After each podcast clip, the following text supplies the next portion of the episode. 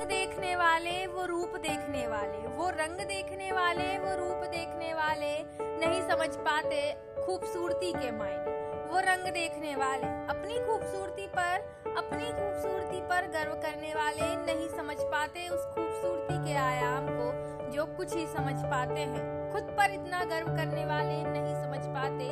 जीवन के एहसासों को वो केवल और केवल सकल सूरत पे मारे जाते हैं। हर शकल सूरत सुंदर हो तो ज़रूरी नहीं वो इंसान अच्छा है। हर शकल सूरत सुंदर हो तो ज़रूरी नहीं वो इंसान अच्छा है। ज़रूरी नहीं वो सफ़ेद है तो उसका मन भी सफ़ेद अक्सर बाहर से सफ़ेद दिखने वाली चीज़ें अक्सर काली दिखाई देती हैं, जब उन्हें गहराई से समझते हैं। इसलिए कहते हैं, सकल सूरत पर देख के न मरना तो दोस्ती करना तो दिल देख के करना। क्योंकि अक्सर जो लोग सामने से आकर्षित करने वाले होते हैं, वो अक्सर वो अक्सर धोखा देता है। इसलिए कहते हैं